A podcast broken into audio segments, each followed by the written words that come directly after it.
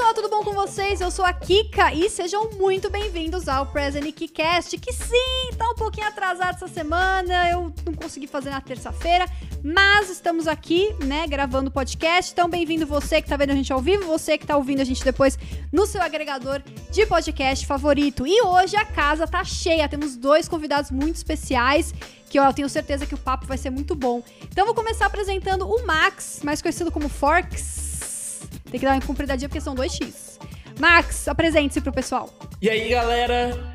Eu sou o Maximilian Rock, já, já trabalho com jornalismo de games há alguns alguns aninhos aí. Tive a oportunidade de trabalhar no mesmo veículo que a Kika, mas o multiverso não permitiu a gente participar do mesmo do mesmo quadro ainda juntos. Mas já trabalhei junto com Activision, trabalhei no Voxel, The Enemy, hoje sou editor do Mais Esportes, mas também continuo acompanhando aí o jornalismo de games. E para trocar uma ideia aí junto com vocês hoje. Isso aí, e tem também o Araújo do canal Caps Lock, Araújo, deu aí pro pessoal. Olá pessoas, Araújo do canal Caps Lock, eu não sou jornalista, sou apenas um idiota com opiniões. E aqui estou para balancear, eu sou o nivelador da conversa da, daqui, daqui pra cima. Da, meu nível só pra cima. Estou aqui para tentar agregar para quem gosta de falar sobre videogames. Com um, um, esse ano excelente que a gente está tendo para videogames. Tô empolgado, tô feliz. Muito obrigado por me chamar. Maneiro tá aqui. Gente linda no chat, 15 sendo distribuídas. É uma boa noite. Mesmo porque depois de amanhã tem Final Fantasy VII Remake. Oh, não me lembre. Demorou, mas chegou. E hoje a gente vai falar do Inside Xbox, que teve, fez um evento ontem à noite, teve algumas novidades. Tem também o controle do PlayStation 5, que do nada a Sony resolveu que era uma boa hora para mostrar ele pra gente. The Last of Us 2 adiado, alguns probleminhas com distribuição de Final Fantasy VII Remake aqui no Brasil e muito mais. Então fica com a gente que vai começar. Eu tenho começado o podcast falando sobre os lançamentos da semana ou aqueles jogos que caíram em embargo, né, durante a semana. E essa semana foi o Final Fantasy VII Remake. Só que eu não quis saber nada dele. Não sei se foi a mesma coisa com vocês. Eu não quis ler review, eu não quis ver nota, eu não quis saber, eu não quis ver GIF no, no Twitter, entendeu? Vocês foram assim também ou vocês viram alguma coisa do jogo? Eu acabei, assim, mais, mais, pela curiosidade, por ter crescido com Final Fantasy VII, uh, eu vi os trailers, mas eu não tinha noção que a Square tava enfiando tanto spoiler nos trailers. O trailer final de Final Fantasy VII Remake que saiu, você vai, metade do trailer é mostrando o jogo e a outra metade do trailer de 4 minutos é coisa nova. Tipo, essa cena não acontecia dessa forma, esse personagem não tava aqui antes, isso não aconteceu no original. Então eu acabei me, me dando spoilers via trailers. Mas de todo o resto, eu mantive distância o máximo possível. Uh, eu quero. É, é, é, um, é, um, jogo tão especial para mim que eu quero gravar a minha primeira reação dele em live, compartilhando o choque. Eu, eu, tô, eu tô jogando o clássico agora com, com a galera na live. Então eu quero fazer aquela transição seca do clássico direto para dentro do, do remake e para isso você realmente tem que evitar o máximo de spoiler possível para ter aquela reação genuína o impacto real do que você tá vendo. Então, para mim, eu, o máximo de spoiler que eu tomei foi via trailers. Até entrevistas e reportagens eu evitei sobre as mecânicas e sistemas. Eu só acompanhei aquilo que o trailer me mostrava e parei por aí. Então é por isso que a gente não vai comentar aqui no podcast como foi a recepção do jogo, porque nós não sabemos dá pra sentir. Quando você joga o, demo, tendo jogado o original, tendo a memória fresca do original, você consegue perceber uh, o carinho que foi colocado. Não é apenas aqui está o jogo mais bonito. Você vê que não, essa cena precisa que essa música toque desse jeito. A, a câmera tem que olhar para aquele lugar nesse ponto depois dessa uma fala. Você vê direção. E a direção do, do remake foi aquilo que pegou e falou: não, eles sabem o que eles estão fazendo. Eles, eles entenderam a importância do que eles estão fazendo. Então foi aquilo que me deixou tranquilo a respeito do, do jogo. Sabe? É, foi muito bacana ver como é que eles entenderam o, o porquê que não podia fazer de qualquer jeito um remake desse Final Fantasy. E por, e por isso que eles vão, vão até separar, né? E fazer com cuidado cada uma das partes, né? E expandindo. Pô, eu, eu, eu fiz a parte toda de Midgar em live em menos de 5 horas, e isso em, brincando com o chat ainda. Ah, e essas 5 horas viraram 30, 40 horas no remake. Então eles adicionaram muita coisa. Tem coisas que você nunca viu no original que estão aqui agora. E não são tipo, não foi coisa que jogaram em cima. Foi tipo, ah, isso aqui a gente nunca explorou no original, vamos explorar agora. Isso aqui é, é uma frase, agora é uma cena. Isso aqui é, é um momento, agora é toda uma dungeon nova. Então tem coisas que eles pegaram e falaram, vamos, vamos, o que, que a gente pode fazer agora que a gente tem recurso, tempo e que a gente sabe que a gente pode jogar, não importa quanto dinheiro a gente for colocar nesse jogo, vai voltar. Então vamos, vamos utilizar esse recurso aqui para isso. Então dá para sentir esse carinho com a, com a, música, com os efeitos sonoros, até com o sistema de gameplay, dá para sentir eh, esse cuidado de redefinir o que é Final Fantasy. Porque sem sombra de dúvida nenhuma, esse aqui é o template do próximo. Isso aí já é gostando ou não, é, pra, é, é onde a Square Enix vai. Ela vai pegar o remake do 7 e essa é a base de onde a gente vai construir o futuro. E Crystal Engines e Final Fantasy 13 já foi embora há muito tempo. Isso aí, e uma notícia sobre Final Fantasy VII Remake é que teve um problema com a distribuição do Steelbook aqui no Brasil, que eles não chegaram, aparentemente, a tempo uh, da pré-venda, então a distribuidora meio que deu opção para as lojas se elas queriam segurar as, as pré-vendas ou se elas queriam cancelar né, as pré-vendas de Steelbook. O Araújo, eu fiquei sabendo que foi uma vítima, né? Não sei se o Max tinha comprado também o Steelbook. Não, no meu caso não. Eu, eu comprei o meu há, há, meses atrás. Eu queria garantir que ia ter o Steelbook, porque eu gosto de colecionar Steelbook em certos jogos específicos, eu gosto da mídia física. Ah, mesmo eu sendo maluco e sabendo que eu ia comprar o jogo digital também, eu queria ter o disco. Então eu tentei reservar para ter o Steelbook. E aí eu recebi o um e-mail e a Amazon falou: a gente não vai receber o de ninguém. Não é, não é só o seu. A gente não vai ter pra, entregar o de ninguém. Então aqui tá um gift card de 40 reais, sua compra tá cancelada, tchau e benção. E tanto que se for procurar agora na Amazon brasileira, uh, não tem nenhuma página pro Steelbook. Ele não está no site. Não existe nenhuma opção de comprá-lo. Então realmente não foi tipo, algumas pessoas vão receber. Ninguém vai receber. Isso deve ser lançado depois, eles devem fazer algum lançamento secundário, mas, é, edição especial, alguma coisa mais a ser feita no futuro com isso, com toda certeza. Mas nesse primeiro momento, já era. Então, já que a gente não vai falar do lançamento da semana, porque ninguém teve coragem de olhar, todo mundo quer ter a experiência fresquinha de Final Fantasy VII Remake, vamos falar então do controle do PlayStation 5, o DualSense, que a Sony resolveu assim soltar, como que não quer nada, entendeu? Um post no blog, toma aqui o nosso controle. E até eu achei, eu achei curioso que umas pessoas da indústria eu vi conversando no Twitter falando que ela, ela deu um palco pro logo do PlayStation 5 mas mostrou o controle dessa forma, assim como um post no blog, né? Parece, assim, prioridades, né, Sony? Prioridades. Coincidentemente, meras horas antes do Inside Xbox, Ai, aliás, aqui está o nosso controle. Pô, bacana, cara. Sutil pra cacete. Muito Conveniente, bom. né? Porra. Eu vou começar perguntando o que vocês acharam do visual dele, do controle. Eu sei que dividiu muita opinião, né? Eu gostei sabe? Eu, eu, eu, vi muita negatividade, mas qualquer anúncio de hardware a gente espera hoje em dia uh, extrema negatividade. Ele me pareceu um DualShock 4 mais ergonômico. E é a Sony, que fala, a Sony falando, não, a gente quer ter uma identidade visual pro PlayStation 5. Tá? Eu não gostei do branco, mas eu sei que eles vão vender em outras cores, porque eles sempre vendem em outras cores. Eu apenas vou esperar uma cor mais conveniente para mim. Mas o que eu fiquei mais interessado do, do visual dele foi o que tá dentro dele que é o que quase ninguém tá falando. Vamos falar é, então. Essa que é a parte que me interessa. Olha, na parte visual, eu só gostaria de citar que aquele teu amiguinho que come cheetos enquanto você tá jogando, velho, ele vai marcar esse branco de uma forma transcendental, cara. Vai ficar de uma forma muito complicada. Mas eu, eu senti que ele tá bem confortável, assim. Eu ainda acho o controle do Xbox extremamente bom, confortável para jogar, mas mesmo assim eu ainda é, vejo que a Sony ainda tá tentando trazer uma, uma, uma certa questão ergonômica assim pro PlayStation. Vamos ver como que vai se encaixar, né? Porque uma coisa é você olhar, outra é você experimentar os jogos jogando com, com esse novo controle, né?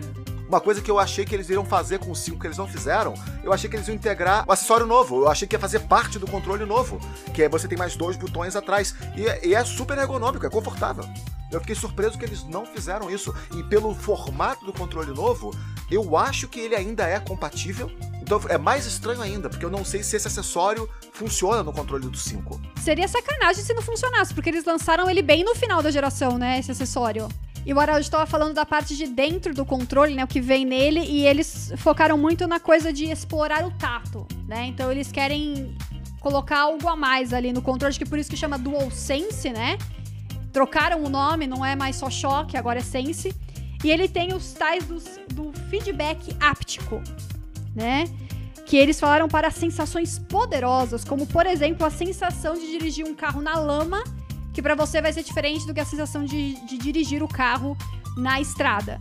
É, eu tava dando uma olhada nesse negócio de feedback áptico e na verdade o, o, a vibração do controle já é um tipo, né, de, de feedback áptico. É, eles dizem que é como se fosse o, o HD Rumble do Switch, só que mais avançado. Então o Nintendo Switch, por exemplo, ele tem aquele HD Rumble dele, que eles dão um exemplo de que você consegue. Uh, tem um minigame lá do 1, 2, 3 Switch que você vira o controle e você tem que contar quantas bolinhas de metal teria dentro do controle. E ele simula essas diferentes bolinhas de metal com o, o Rumble dele. Então é algo mais avançado que isso. Então o, o, Rumble áptico dele, né, o haptic, o feedback que ele dá, não é só de você sentir o controle vibrando, mas é de apertar botão também. Então, tipo, vai puxar um arco e flecha. O botão vai ficar mais duro à medida que você vai puxando, dando mais tensão no arco. Então, isso é o controle todo. E isso é interessante. Mas o mais interessante desse detalhe é saber se o Xbox vai ter isso também. Porque se só um, se só um console tiver, são dois tipos de jogos diferentes. A empresa, o, o, próximo Far Cry, por exemplo, que vai ser multiplataforma, claro que é um jogo da Ubisoft, vai ter esse sensor áptico no PlayStation, mas não vai ter no Xbox? Uh, me parece uma oportunidade perdida, porque essa é uma tecnologia de ponta que faz sentido até agora. Então, essa que é a dúvida que se, se ele é bonito, se ele é feito, um pouco me fodendo. Eu quero saber se, se isso vai fazer os jogos serem mais interessantes. A minha a minha única uh, preocupação quando eles colocam alguma coisa assim nova dentro de, de, um controle, seja dentro do próprio console, é.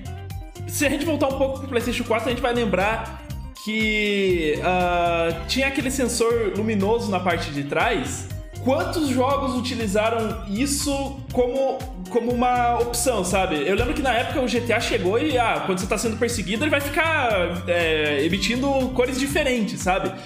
Mas será que vai interessar para os desenvolvedores? Será que vai ser uma tecnologia acessível?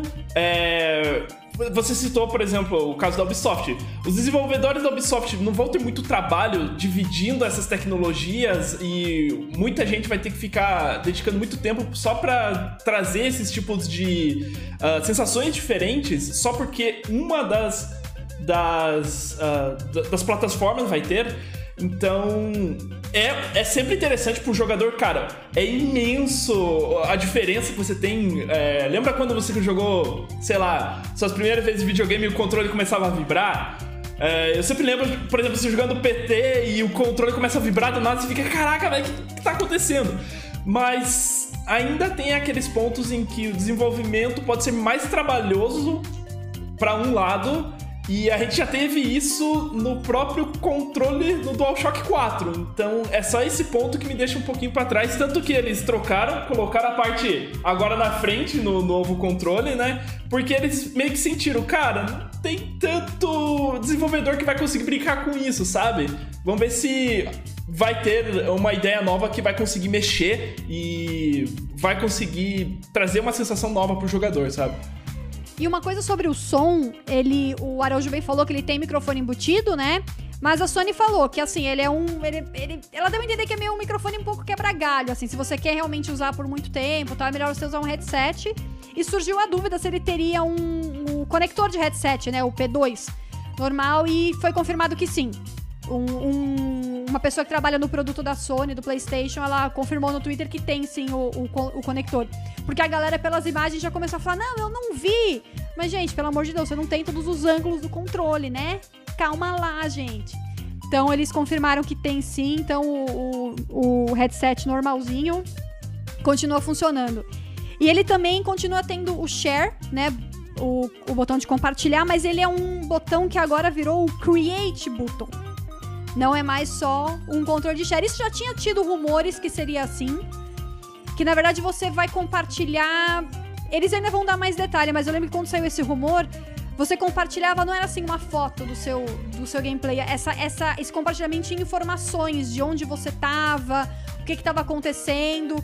Até assim, gameplay, acho que as pessoas, dependendo do jogo, poderiam usar aquilo para ir no mesmo lugar que você Algumas coisas assim. Então o share vai dar um, um passo um passo além, assim.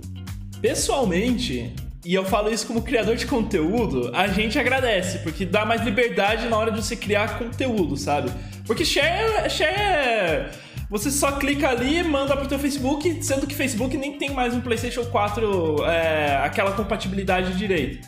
Então, pelo menos é a Sony dando um passo para frente e quem sabe trazendo mais coisas. Hoje em dia, por exemplo, ah, se você vai mexer em algum, algum vídeo no TikTok, você pode adicionar coisas no Instagram, você pode adicionar é, stickers, você pode adicionar GIFs. Por que, que a Sony não pode fazer isso e dar mais oportunidades dos criadores?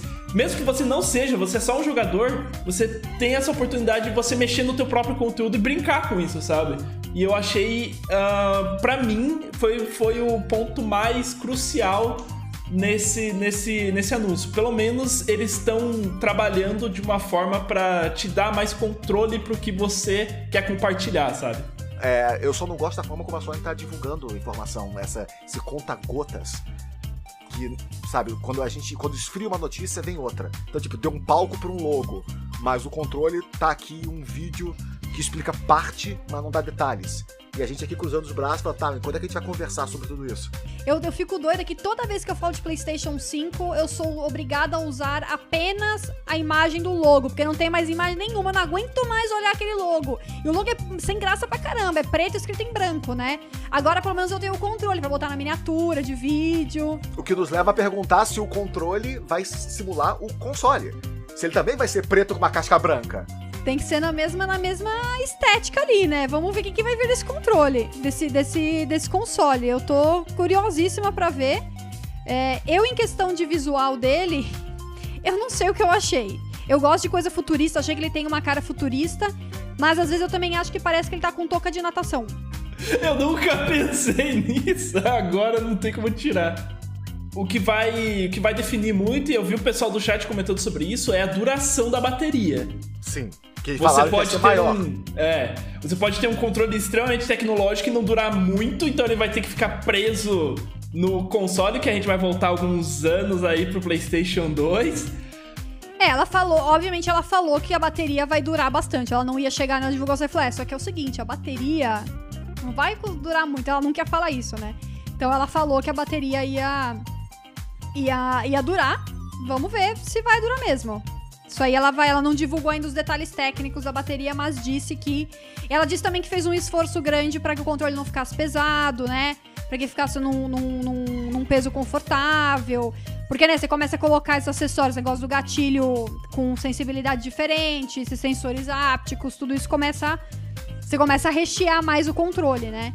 Então ela falou que fez um esforço grande para que o controle não ficasse pesado, encaixasse para todo tipo de mão é assim, gente, eu achei isso, isso, esse papo também é um pouco. É, como é que fala? Protocolo, né? Ela sempre vai falar que lutou pro controle ficar mais leve, ficar confortável, ter bateria longa. Ela não ia falar nada disso ao contrário. Não, a gente não ligou muito pro peso, a gente vai ser um controle pesado pra caramba mesmo, entendeu? Problema de vocês? Não, ela não quer falar isso, né? Então, certas coisas são meio protocolares, assim, de falar. Vamos passar então pro Inside Xbox agora. É, o evento rolou ontem, né? Ontem, dia 7 de abril, pra localizar a galera aí, né? Já que o podcast fica gravado depois. É, e, assim, eu confesso que não, não teve nenhum, acho que, grande anúncio bombástico. Mas teve algumas coisas de destaque. Acho que, acho que o jogo que teve mais destaque no Inside foi o jogo Grounded, que é da Obsidian, que é a produtora, de, a produtora, a desenvolvedora de The Outer Worlds, que concorreu ao melhor jogo do ano e tudo mais. E é um jogo que, quando eu vi o trailer, me pareceu uma coisa meio querida encolher as crianças. Não sei se vocês tiveram essa impressão, assim. Você é uma pessoa pequenininha num jardim e é um jogo de sobrevivência, é um survival. Uh, e eles deu, deram data pro jogo, ele chega dia 28 de julho no Xbox Game Preview. E eles falaram que estão investindo bastante no storytelling do jogo, né? Que é algo que a Obsidian é conhecida por fazer isso, né? O The Water Worlds é, é com história, né? Aquele lance de RPG com aquelas decisões, ramificações. E eles falaram que o ambiente vai contar uma história, você vai ter um amigo robô no jogo, adoro amigos robôs, achei demais, ele é super simpático. E o jogo também vai ter uns segredos, parece ter uma força maligna no jardim. E ele é multiplayer ou single player. Eu nem tava me lembrando desse jogo, para ser honesta. Não sei vocês, quais, se vocês sabiam do jogo, viram lá no Inside, se sentiram algo por ele. Olha, eu pessoalmente a última vez que eu joguei algum jogo que tinha uma pegada mais familiar assim, foi algo com Lego ou algo do tipo Kinect 2, sabe? E eu senti a falta de um jogo nessa nesse nível porque eu sei que hoje a gente é tudo gamer crescido, né? Mas se você quer apresentar o mundo dos games para uma criança nova, ela não vai se interessar por um Street Fighter. É, ela não vai entender que cada botão que aperta vai fazer um movimento. Ela vai querer se envolver no jogo de uma forma diferente, mais criativa. E quando eu olhei pro jogo, eu fiquei. E eu, a primeira vez que eu olhei foi durante o, o Inside mesmo. Eu fiquei bem interessado e acho que deu para dar umas boas voltas assim no, no, Max da infância e ele ficaria bem interessado nessa, nessa pegada mais. Não é infantil, mas a gente pode pensar de uma, uma maneira mais é, criativa para chamar atenção e você comentou do, uh, de co-op, multiplayer, com isso, de dar a oportunidade da família fazer parte desse processo, sabe? É, eu, eu, acho que é importante é, lembrar, nem todo jogo precisa ser feito pra gente. É, tem que ter jogos de boa qualidade para um público mais novo, ou não apenas para o público mais novo, mas para o público iniciante também. Sabe, o pessoal que não tá acostumado e quer jogar um jogo simples, mas que seja de boa qualidade, que seja divertido, esses produtos têm que existir. E esses produtos, é, como esse Grounded, são voltados para. Eu não sabia nem que ele tinha é, esse co-op, mas só o fato dele ter esse co-op já deu um ponto positivo nele a mais na, aos meus olhos. Ah, ele me lembrou o Unravel mais simples, mecanicamente simples, mas que tem um desafio interessante, tem um estilo visual que é atraente e que, obviamente, tem um público focado mais amplo. Nem toda, não precisa ser uma experiência ultra mega hardcore para todos os jogos que são anunciados. E é uma coisa muito diferente do que a gente esperaria de uma Obsidian da vida, o que por si só já é interessante. Quando você pega um estúdio que tá, você associa ele com um tipo de jogo só e de repente fala, não, aqui tá um outro projeto que a gente queria fazer, isso é interessante. Então, saber que tem esse produto no mercado, você falar, ah, jogo de criança, besteira, bobagem, estão jogando dinheiro fora produzindo isso. Não. São esses jogos que botam mais gente na indústria, botam mais gente no mercado, trazem novos consumidores e viram novas ideias. E é importante é, ter esse tipo de produto. Eu lembro de quando o Grounded foi anunciado na última E3 e comparado com o que vinha antes e depois, ele não deixa uma impressão muito forte.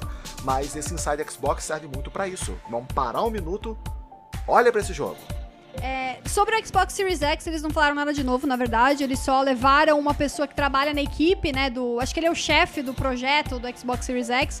Pra meio que deixar numa linguagem um pouco mais amigável alguns detalhes, né? Falar em vídeo mesmo, porque acho que não tinha tido um vídeo da, da Microsoft falando do Xbox Series X, né? acho que foi tudo, a maioria foi material escrito, né? Se eu não me engano, posso estar esquecendo alguma coisa. Mas assim, foi meio que um resumo do que eles já tinham falado, não teve absolutamente nada de novo em relação ao Xbox Series X. Uh, falaram um pouquinho de Gear 5, falando que ele vai estar gratuito para jogar até dia 12 de abril. É, quem não tem o Game Pass, eu recomendo demais. Eu adorei esse jogo, foi um dos meus jogos favoritos do ano passado, Gear 5. É, então, se você não tem o Game Pass, recomendo que jogue. Ele tá, de, ele tá gratuito tanto no, no Xbox, no, no Windows, né? No, na loja da Microsoft e na Steam também.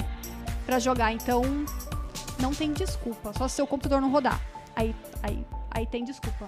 Mas deve rodar porque é um jogo muito bem otimizado, viu? No meu PC, que não é grande coisa, o jogo rodou legal.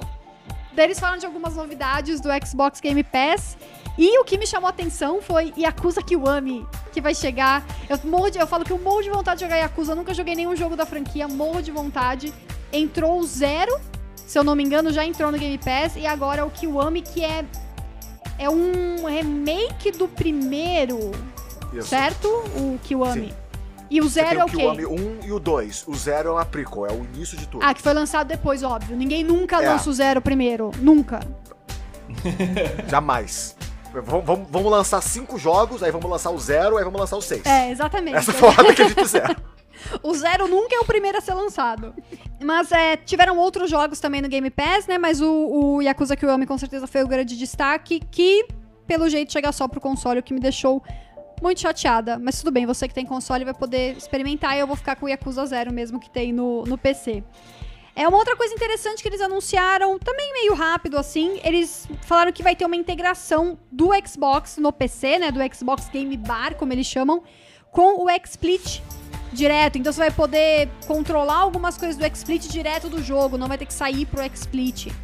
Então achei interessante pra quem faz stream, né, que eles têm o Mixer, né, a Microsoft, então estão interessados em que fique mais fácil pra pessoa fazer stream.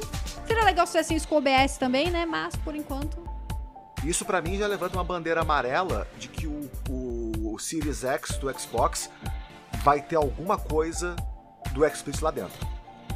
Eu desconfiaria imediatamente que vai ter alguma coisa integrada. Quando a gente tá falando do botão Create do controle do PlayStation 5, agora com essa notícia, já, opa, vai ter alguma coisa lá dentro. Mas isso é uma, É um levanta estúdio- uma bandeira amarela negativa ou apenas de atenção? Potencialmente positiva, porque eu já imagino uma integração do Mixer com o XSplit direto dentro do console. Você ter a sua central de streaming dentro do, do, do Xbox. É uma potencial, um potencial caminho positivo para explorar. E a mesma coisa, imagina você abrir um Xbox ou um PlayStation 4 e tem um botão do OBS no dashboard. A quantidade de coisas que isso abre para você. E eu, da mesma forma que a gente comentou do, do botão Create do PlayStation 5, cara, se a Microsoft, principalmente nesse ponto, se ela fizer uma parceria com algum, alguma plataforma de streaming, ah, não de streaming, claro, ele já tem a Mixer, mas que monta esse layout, cara, pode ampliar ainda mais, porque a gente vai poder. Vamos pensar assim, de uma forma mais pra frente. Você poder setar muitas coisas, setar volume, setar posicionamento de câmera, setar um monte de coisa que você quer fazer. Se você pegar e olhar como é que é no PlayStation 4, por exemplo, é extremamente limitado. Se eles derem mais oportunidades pra vocês criarem seu conteúdo lá dentro do jogo, fazer sua própria live stream, isso vai chamar a atenção de gente que produz conteúdo também. É o nosso caso, relembrando também o ponto que a gente já citou do controle do PlayStation 5. E passando para o nosso próximo tópico, que é um tópico triste, que é o adiamento de The Last of Us Parte 2, novamente, e dessa vez indefinidamente. Não tem data é, para o jogo chegar. Mas a parte boa, se é que dá para dizer assim, é que não foi um problema de desenvolvimento do jogo. Foi um problema relacionado às incertezas sobre a situação atual por conta do coronavírus da Covid-19. Então eles decidiram adiar porque eles não conseguiam garantir que eles iam conseguir imprimir o jogo, prensar o CD e distribuir esse jogo para todo mundo. Então eles preferiram segurar as coisas agora e sabe-se lá quando tudo ficar mais calmo eles poderem lançar o jogo. O Jason Schreier, que tem contatos dentro da Naughty Dog, desenvolvedores conversaram com ele e falaram que o jogo estava caminhando bem para ser realmente entregue em maio. O desenvolvimento está indo bem, o jogo vai ficar pronto ah, em maio, a tempo do, do antigo lançamento, dia 29 de maio, mas foi realmente um problema de distribuição.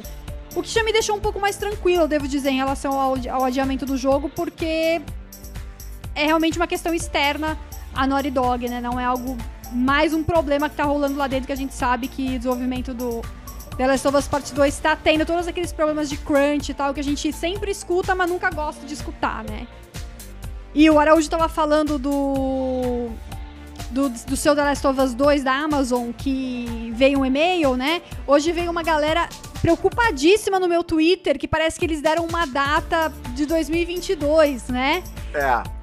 É um placeholder, gente. Eles fazem isso que eu, eu recebi o e-mail e eles colocaram, se eu não me engano, janeiro de 2022 como potencial nova data. É apenas porque eles podem te mandar antes, mas não podem mandar depois. Então, quando eu não sei a data, o que, que eu faço? Jogo um ano pra frente. Depois é só mudar de novo. O que não pode é eles te darem uma data e passar essa data. Então eles jogam a data pra frente. Ponto final. Ah, é um. Foi um adiamento que eu estranhei a princípio, ah, mas parece que a visão da Naughty Dog é tipo. Eles não querem fazer o que a Square fez com o Final Fantasy VII, que eles, a Square simplesmente permitiu, ó, quem conseguir vender físico, vende.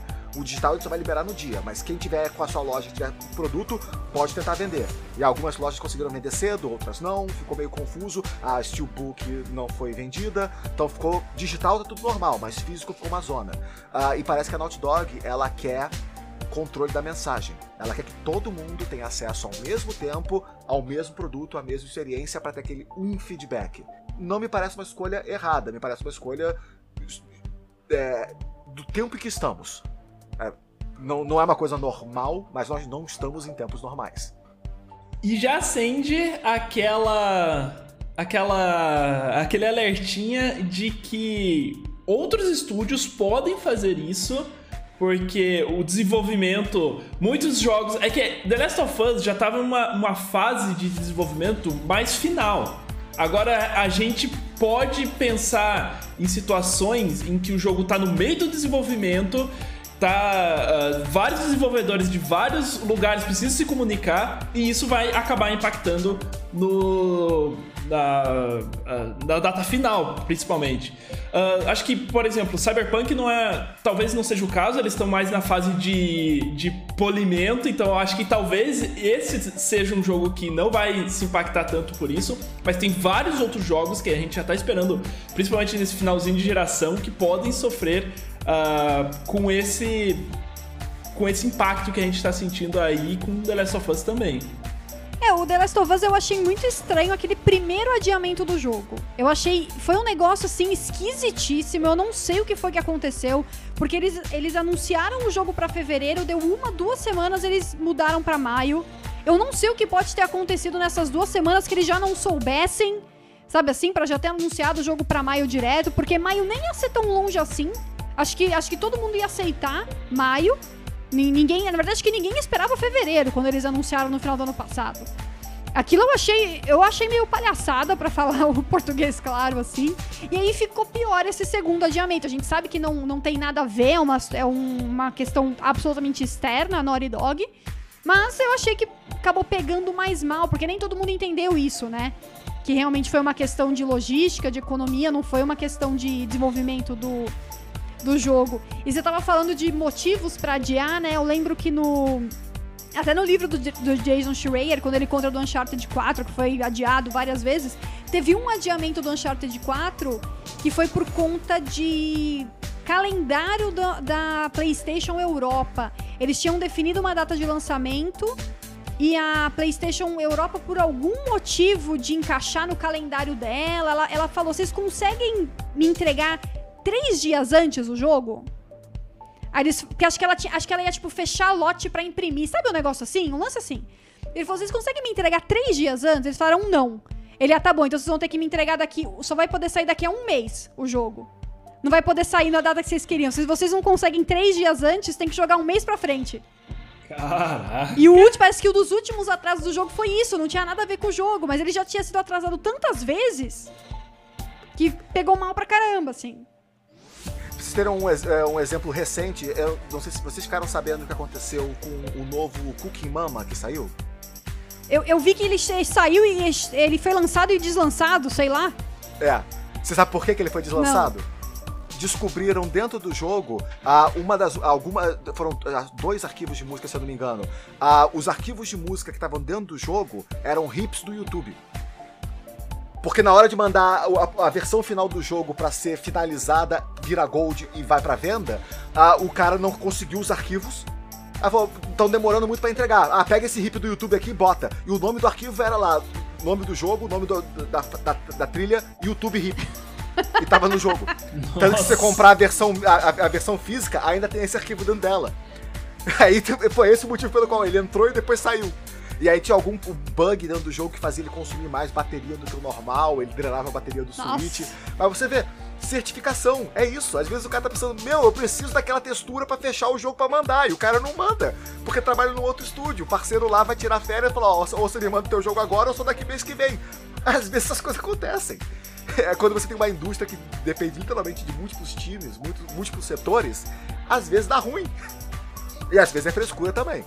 Muitos jogos podem ser afetados, uh, não é só AAA como a gente conhece como uh, The Last of Us, jogos gratuitos, eu acho que toda a indústria tem que ficar mais. Uh, principalmente a, a, a, galera que se beneficia da indústria, que gosta de jogar principalmente, tem que ser um pouquinho mais é, empática, talvez, nesse, nesse momento assim, porque. É, e acho que vai ser bom, porque principalmente agora o pessoal vai entender como que funciona a produção e talvez comece a questionar, putz, olha como é que é o crunch, olha quão pesado é um crunch dentro do desenvolvimento de uma de uma de um estúdio gigantesco, sabe? A, a, galera tem que ficar tanto tempo assim e você percebe que um, dois meses para lançar o jogo, os, os caras vão ter que é, distanciar um monte de meses porque pode ser que eles não consigam fazer no mesmo ritmo e espero que todo mundo consiga terminar e terminar bem depois de todos esses uh, atrasos que a gente está passando. É, o pessoal da, você pode ter certeza absoluta que o pessoal da Naughty Dog, que trabalhou em The Last of Us 2, ah, já tem um impacto financeiro pessoal para essas pessoas, porque muito do que eles recebem financeiramente é bônus relativo à venda do jogo. O jogo que era para ter sido vendido originalmente em fevereiro. Já estamos em abril e o jogo não foi vendido. Então qualquer um que tivesse ali, pô, tava contando com aquele dinheiro para pagar minha casa. Esse dinheiro não veio. Então afeta os caras também. Então, com toda certeza, a, a cultura de crunch que a gente vê aí no, nos jogos, que é horrível, é super tóxica e é prejudicial a longo prazo, porque você tem um monte de gente saindo da indústria de games porque não consegue se sustentar nela e vai trabalhar com animação, cinema, alguma outra coisa para não se envolver. E aí você começa a ter flutuação na qualidade dos jogos produzidos porque ninguém consegue reter talento. Sabe? Tem muito por trás disso. Então, um pouquinho mais de tolerância já nos faria bem antes. Agora, então, faz mais ainda, para todo mundo. É, eu acho que é bem importante esse ponto que o Max citou, você de, de empatia, né, com... Porque quando eu vi, quando saiu essa notícia do Naughty Dog, muita gente ficou irada, assim, teve gente que falou, não, é uma falta de respeito. Isso, gente, não é falta de respeito. Na verdade, eles estão sendo respeitosos. Eles podiam lançar o jogo tudo errado, alguns países recebendo, outros não. Eles podiam prometer uma data de lançamento que eles não faziam a mínima ideia se iam poder cumprir. Porque hoje, hoje, se eles definirem uma data hoje, eles não têm garantia nenhuma de que eles vão poder cumprir, nenhuma. Então eu achei, na verdade, que foi respeitoso da parte deles assumir que não ia dar certo se eles continuassem com o planejamento que eles estavam. E uma outra coisa sobre The Last of Us que acho que deu uma dramatizada mais é que o jogo foi removido da PSN. Não sei se vocês viram isso, o jogo não está mais na PSN.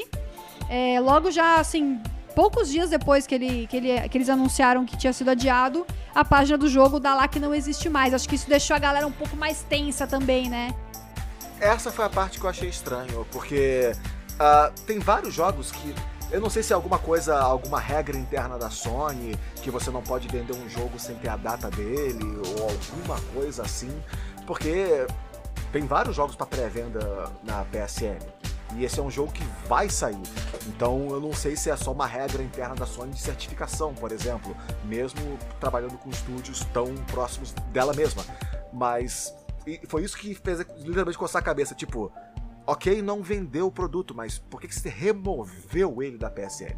Foi essa parte que, sabe, talvez mandou a mensagem errada sem necessidade. Mas talvez o que você falou faz sentido. Eu não sei se eles vendem, eles fazem pré-venda de jogo sem data. Eu tô pensando aqui se já teve pois é. alguma é. vez que eles fizeram isso. Sem data, sem data, sem data, tipo, ever. Não lembro de, de, de algum, assim. Já vi assim, lançamento previsto para. Mas aí tá é. com pré-venda? Sim, Warcraft 3 foi assim. Não, não, mas da Sony. Da ah, Sony, sim, da Sony. Sony. ok. É, não, não me recordo de nenhum caso em particular. Geralmente quando tá na loja. Já, já tem uma data, data talvez seja isso. Talvez eles não. Eles tenham uma política de não vender jogo sem uma data definida. O que, do ponto de vista do consumidor, faz Sim. sentido. Você não vai vender um produto que você não sabe quando você vai entregar. Eu, eu acho que eu lembrei de um. The Last Guardian teve data e teve pré-venda. Ai, aí você tá exigindo demais. Porque eu lembro que teve altos adiamentos também, altos problemas com PlayStation, versão do PlayStation 3 que a galera tinha feito pré-compra e não pôde usufruir do PlayStation 3, acabou indo só pro PlayStation 4. Eu mas eu não sei. Disso. Vai ver que depois disso eles resolveram não fazer pré-venda de jogo sem data. E agora eu vou passar uma notícia na frente aqui em homenagem ao nosso amigo do chat, que eu perdi o nome, cadê? O João Vitor. O João Vitor está aqui chateado que não tem data de Streets of Rage. Tá falando, e Streets of Rage, que não tem data? Ah, João Vitor, mas é aí, é aí que você foi pego, porque eles anunciaram a data hoje. Hoje eles anunciaram que o jogo chega no dia 23 de, de, de, de, de abril. Olha só que beleza, menos de um mês. O jogo já vai estar disponível, pelo que eu entendi, em todas as plataformas. É, a, quem entregou a data, na verdade, foi a eShop que escapou antes da hora ali. Não era pra ter divulgado, mas ela divulgou, então tá, tá divulgado, né? Esteja, esteja divulgado. Eu acho esse jogo, tipo, uma carta de amor de veras para todo fã que jogava beat'em up naquela época. Eu lembro até hoje de um dos trailers que eles estavam mostrando como que tava o desenvolvimento do jogo apareceu um, um dos desenvolvedores, ele tava com controle jogando o Streets of Rage clássico e o novo ao mesmo tempo. E Nossa. apertando os botões para saber se era o mesmo timing, se as, as coisas aconteciam do jeito que ele queria no original e agora no Streets of Rage 4. Eu achei isso, cara, sensacional. O quão, o quão cuidadoso eles foram no desenvolvimento completo, sabe? É, é o tipo de coisa que é, é a paixão por trás do produto que a vasta maioria do público não se importa, mas a gente vê como é que é esse detalhe, cara. O cara, sabe, o, cara sentir na pele, não só vendo na tela, mas sentir na pele, esse input tem o mesmo feeling do original que eu fiz? Ah, tem, então tô no lugar certo. Sabe, é, é invocar nostalgia através de gameplay, não através de telas. Que tipo, os visuais são diferentes, ótimos, são todos atualizados, mas o feeling de beat'em up tem um feeling de gameplay muito específico. Tem um monte de clone de beat'em up aí que existe que é de péssima qualidade. E tem outros que você sente e fala, não, esse aqui tá certo. Esse aqui tá, entendeu o ritmo. E é tudo no, no apertar do botão, no, no, movimento do personagem, o quão rápido essa tela desliza quando você vai da direita para esquerda. Tudo isso, esses pequenos detalhes que pra gente pode parecer bobagem, o pessoal que faz esses jogos é o que é o 880. Eu tô certo ou tô errado. Faz toda a diferença. E eu tava vendo aqui na Nintendo, na loja da Nintendo tá 25 dólares. Então eu acho que ele vai ser um jogo de 80 reais. Eu imagino que deva ser. Agora, com época de dólar alto, provavelmente vai lançar uns 120 e daqui a um, dois, três meses cai pra 80. Não, então eu tô chutando 80 porque tem um, o último jogo que eu vi que saiu por. Esse, por exemplo, o Panzer Dragoon, ele é 25 dólares também. E ele tá por 90, né, na verdade. Eu tô, então, tô meio que fazendo uma comparação, entendeu? Pelo preço de, de outros jogos.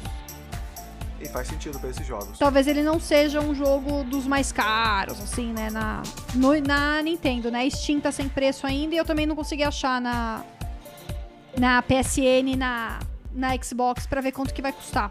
Porque na, nas lojas ele ainda tá como Coming 2020. Mas já deu uma vazadinha ali que é dia 23 de abril. Infelizmente, a gente tem mais notícias de coronavírus impactando. Eu, por algumas semanas, tentei não, não trazer muito disso aqui, porque já tava, confesso, tava ficando um pouco. Se falando demais, tava me deixando um pouco nervosa. Mas agora estão outros eventos importantes estão sendo cancelados, né? Então a Bethesda, ela falou que não vai ter QuakeCon esse ano, com um evento muito legal. Eu tive a oportunidade de ir em 2018, se eu não me engano, é 2018. Putz, que evento da hora. Foi um dos eventos mais legais que eu pude cobrir pelo Voxel. Eu não sei se você já foi, Max. Não. Ainda não, ainda não. E eu invejo muito você que já foi. Eu sinto muito esse ano você não vai. Quem sabe 2021. é um evento muito legal. É aqueles eventos pequenos, assim, de games, sabe? Mais intimista. É, não, não é megalomaníaco, não tem a intenção de ser. Eu, eu gostei muito da, da QuakeCon. E uma outra coisa também da Bethesda é que mesmo sem E3, é, a gente espera que as empresas façam suas próprias apresentações no meio do ano para divulgar novidades e tal. E aí, em pleno primeiro de abril, me vem o Pete Hines, que é o, o gerente de marketing, diretor de marketing da Bethesda, e me fala que não vai ter apresentação esse ano. Eu tô até agora sem saber se era primeiro de abril ou não. Porque eu não acredito que o cara, o cara me escolheu esse nome, esse dia, pra anunciar, pra falar um negócio desse. Pandemia global, primeiro de abril, vou anunciar que eu não vou fazer nada. Aí chega lá, ah, gente, enganei vocês. Então, eu, eu não, honestamente, eu não acho que ele tinha essa intenção, porque ele comenta do coronavírus na postagem e acho que seria um pouco de mau gosto, né? Fazer isso. Eu até voltei no Twitter dele pra ver se ele tinha falado alguma coisa, tipo, yeah, yeah, pegadinha do malandro, mas não falou nada. Tipo, o cara realmente tomou essa decisão de, de avisar uma coisa dessa no dia 1 de abril. Tipo, não podia esperar pro dia 2 de abril? Eu acho que a imprensa tem que levar o 1 de abril mais a sério. Ou então, no, no, mínimo, já que vai fazer o anúncio, gente, eu sei que é 1 de abril, porém, e aí você fala. Aí todo mundo fala, ok, setei a minha cabeça para o lugar certo para ter essa conversa. Vamos conversar. Pelo menos para não surgir a dúvida. Exato. se for uma brincadeira, vai pegar muito mal. Bom, uma outra coisa também que ressurgiu foi, foi a E3, que a gente sabe que foi cancelada esse ano. E tiveram duas coisas dela que apareceram nessa semana, que foi até alguém comentou aqui no chat, e eu falei que ia falar, estou falando. É, saiu um rumor de que a E3 teria confirmado as datas dela para 2021, que seria do dia 15 ao dia 17 de junho. Mas na verdade isso ainda é rumor. É, foi o Games Industry Biz que disse que ela mandou essa informação para os parceiros, mas ela quando foi confrontada, confrontada, uh, questionada pela PC Gamer, falou que ela não, não, ela não confirmou é, realmente essas, essas datas para o evento, mas pode ser que seja, porque é perto do, do, do, da data normal da, da E3 para 2021, mas ela em si ela não falou com todas as letras que é realmente essa data. E a outra notícia que ganhou aí os holofotes, que eu até achei um pouco estranho depois, foi para falar sobre. Para falar que não vai ter nenhum evento online da E3 esse ano. Mas na verdade eu fui voltar no comunicado principal deles e eles nunca disseram que ia ter um evento deles online. Eles disseram que estavam estudando como apoiar as empresas para elas fazerem a sua própria divulgação. E ela meio que falou a mesma coisa agora. Nesses dias, assim. E, é, não, não, me parece que assim, a galera divulgou como se ah, ela, ela não vai ter nada online, mas ela nunca disse que teria, sabe? Ela disse que ia apoiar as empresas e ela continuou com esse discurso. A gente não vai ter nada nosso, mas nós vamos apoiar as empresas para ajudar na divulgação das novidades e, e tudo mais. É, cada ano que passa, uh, o evento E3 ah, ele tem muito mais significância emocional do que racional. A gente associa E3 com o Natal dos gamers. Mas cada vez mais as empresas estão percebendo que elas não precisam da ESA, que é a empresa que faz a E3. Que elas, a, a Nintendo já fez isso aqui para ESA há muito tempo. Tipo, a gente faz nosso evento antes, durante e depois da E3 a gente consegue exatamente o mesmo impacto gastando menos. A Sony fez a mesma coisa. A única pessoa que estava utilizando efetivamente o palco da E3 para conseguir toda a atenção para ela e lucrando muito da moeda social de atenção do público com isso era a Microsoft. E quem realmente perde com a E3 são as empresas menores. Empresas de jogo celular, jogo indie, a mobile, que perdem essa divulgação gigantesca, porque a E3 ganha muito no volume. Olha quantos produtos novos nós apresentamos para vocês que vocês não sabiam que existiam antes. Olha quantas coisas a gente revelou no nosso palco. Percepção, é imagem, é marketing. Então, criar uma rede de apoio para tipo, olha só, se você quiser produzir alguma coisa, a gente vai te ajudar a produzir para você colocar no nosso palco. Beleza, dá para fazer isso. Ah, o não me recordo se foi no ano passado, mas teve um podcast americano, o do Kinda Funny Games, que eles fizeram um indie showcase. Eles trouxeram um monte de empresa indie e falaram: mostra o jogo aqui pra gente. Me manda um trailer de 5 minutos, de 2 minutos do seu jogo que eu vou botar no, no, no demo reel aqui e vou mostrar no meu podcast e falar o que a gente achou. E foi desenvolvendo. Então, a gente vai ter E3 em 2020, só não vai ser chamado E3, vai ser alguma outra coisa. Porque você não passa o ano sem. Principalmente um ano como esse, que tem console novo, console novo saindo no final do ano. Você tem que anunciar o seu final de geração de alguma forma. E você vai querer o maior palco possível. A gente só tá esperando que a Sony faça algo mais visualmente interessante que a última E3, que tudo que ela tem feito até agora. E que a Xbox saiba maximizar a atenção que ela tem no momento para capitalizar ao máximo. E a Nintendo vai continuar sendo Nintendo. Vai fazer o que ela sempre fez. Para ela não mudou nada. É, na verdade a Nintendo, ela na E3 em si ela participa, né? Ela, ela só não tem uma conferência em palco, mas dentro do evento ela tem stand, né? Ao contrário da, da, da Sony, que realmente não tinha mais nada da E3, nem apresentação, nem, nem stand lá dentro, né? Ela realmente, como você falou, mandou um banana pra E3. E aí, né, a gente não vai ter o Day 3, mas a IGN, que pelo jeito não é boba nem nada, já está ali mexendo seus pauzinhos e anunciou o IGN Summer of Gaming, que vai ser justamente um evento online, pelo que deu para entender, que vai ter várias empresas anunciando ali os seus jogos, né, fazendo seus anúncios. E já tem algumas confirmadas como a Square Enix, a Sega, a 2K, a Bandai Namco e várias outras, né? Então ela vai fazer esse evento que eu fui Acho que eles não. Eu falei que eu não anotei data aqui, mas eu acho que eles não deram data. Só falaram que vai ser em junho.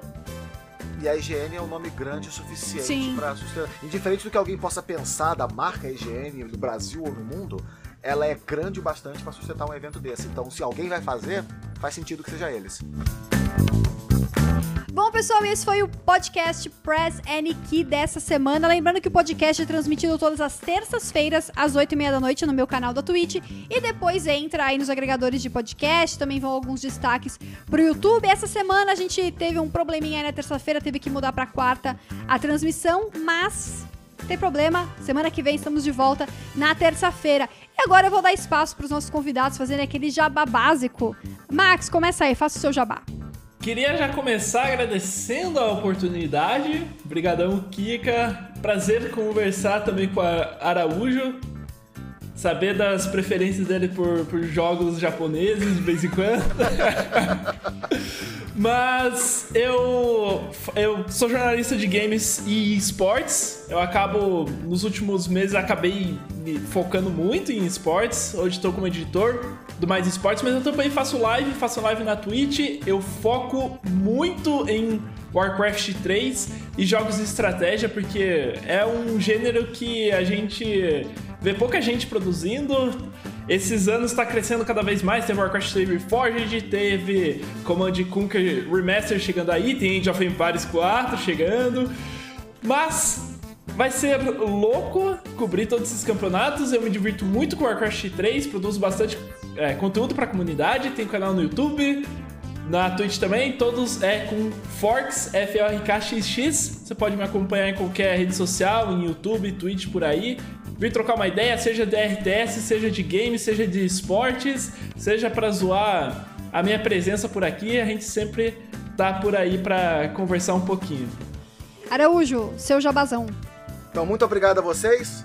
Prazer estar aqui, conhecer vocês dois, poder conversar com vocês finalmente. Uh, pra quem não me conhece, meu nome é Araújo, eu sou do canal Caps Lock. Nós também fazemos live na Twitch em Caps Lock Live. Eu também tenho um podcast, o Podcaps, o podcast do canal Caps Lock.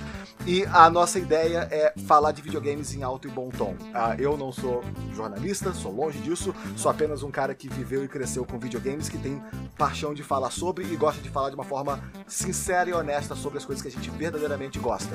Então, nesse momento, momento, a gente está fazendo um Let's Play de Final Fantasy VII clássico na Twitch, indo em direção ao Final Fantasy VII Remake. Depois, o pessoal que apoia o canal no Padrim votou que eu deveria jogar Final Fantasy XIII e vocês me pagam. Uh, fora isso, a gente ainda faz uh, de vez em quando alguns reacts e brincadeiras sobre animes e filmes no, no YouTube, no canal Caps Lock e na Twitch também. Uh, a gente começou um novo quadro que com toda certeza vai dar problema, vai dar ruim, chamado Vídeo versus Game, em que eu sorteio um filme que é baseado em jogo ou um filme que tem um jogo associado e assisto junto com a galera e a gente reage ao vivo. Então você imagina a qualidade de filme que tem. Só, tem, eu comprei o DVD de tudo. Se vocês quiserem assistir Tekken, eu tenho DVD de Tekken, não, não é bom. House of the Dead 1 e 2, Alone in the Dark, nós tem, é garantido. Então só, eu jogo Disaster Report 4, eu tô esperando Sakura War PlayStation 4 sair. Adoro RPG, adoro RPG japonês, adoro RPG tático. É a minha praia, é o meu clube e a galera que acompanha o canal é a galera que gosta de videogames. Então, muito obrigado a vocês, obrigado pela participação. Podcast longo é podcast bom. Muito obrigada, Max. Muito obrigada, Araújo. Adorei a participação de vocês, a presença de vocês. O Araújo ficou falando, sou jornalista e tal, mas agregou pra caramba. Você não fique, você não fique nessa, nessa, não, viu? Agregou pra caramba aqui no podcast. A galera do chat até falou. Aposto que quem tá ouvindo também gostou pra caramba. Brigadão, gente. Valeu, galera do chat. Valeu, galera que tá ouvindo a gente depois aí nos, spot, nos Spotify da vida. Esperamos vocês na semana que vem. E até lá. Tchau. Tchauzinho. Até.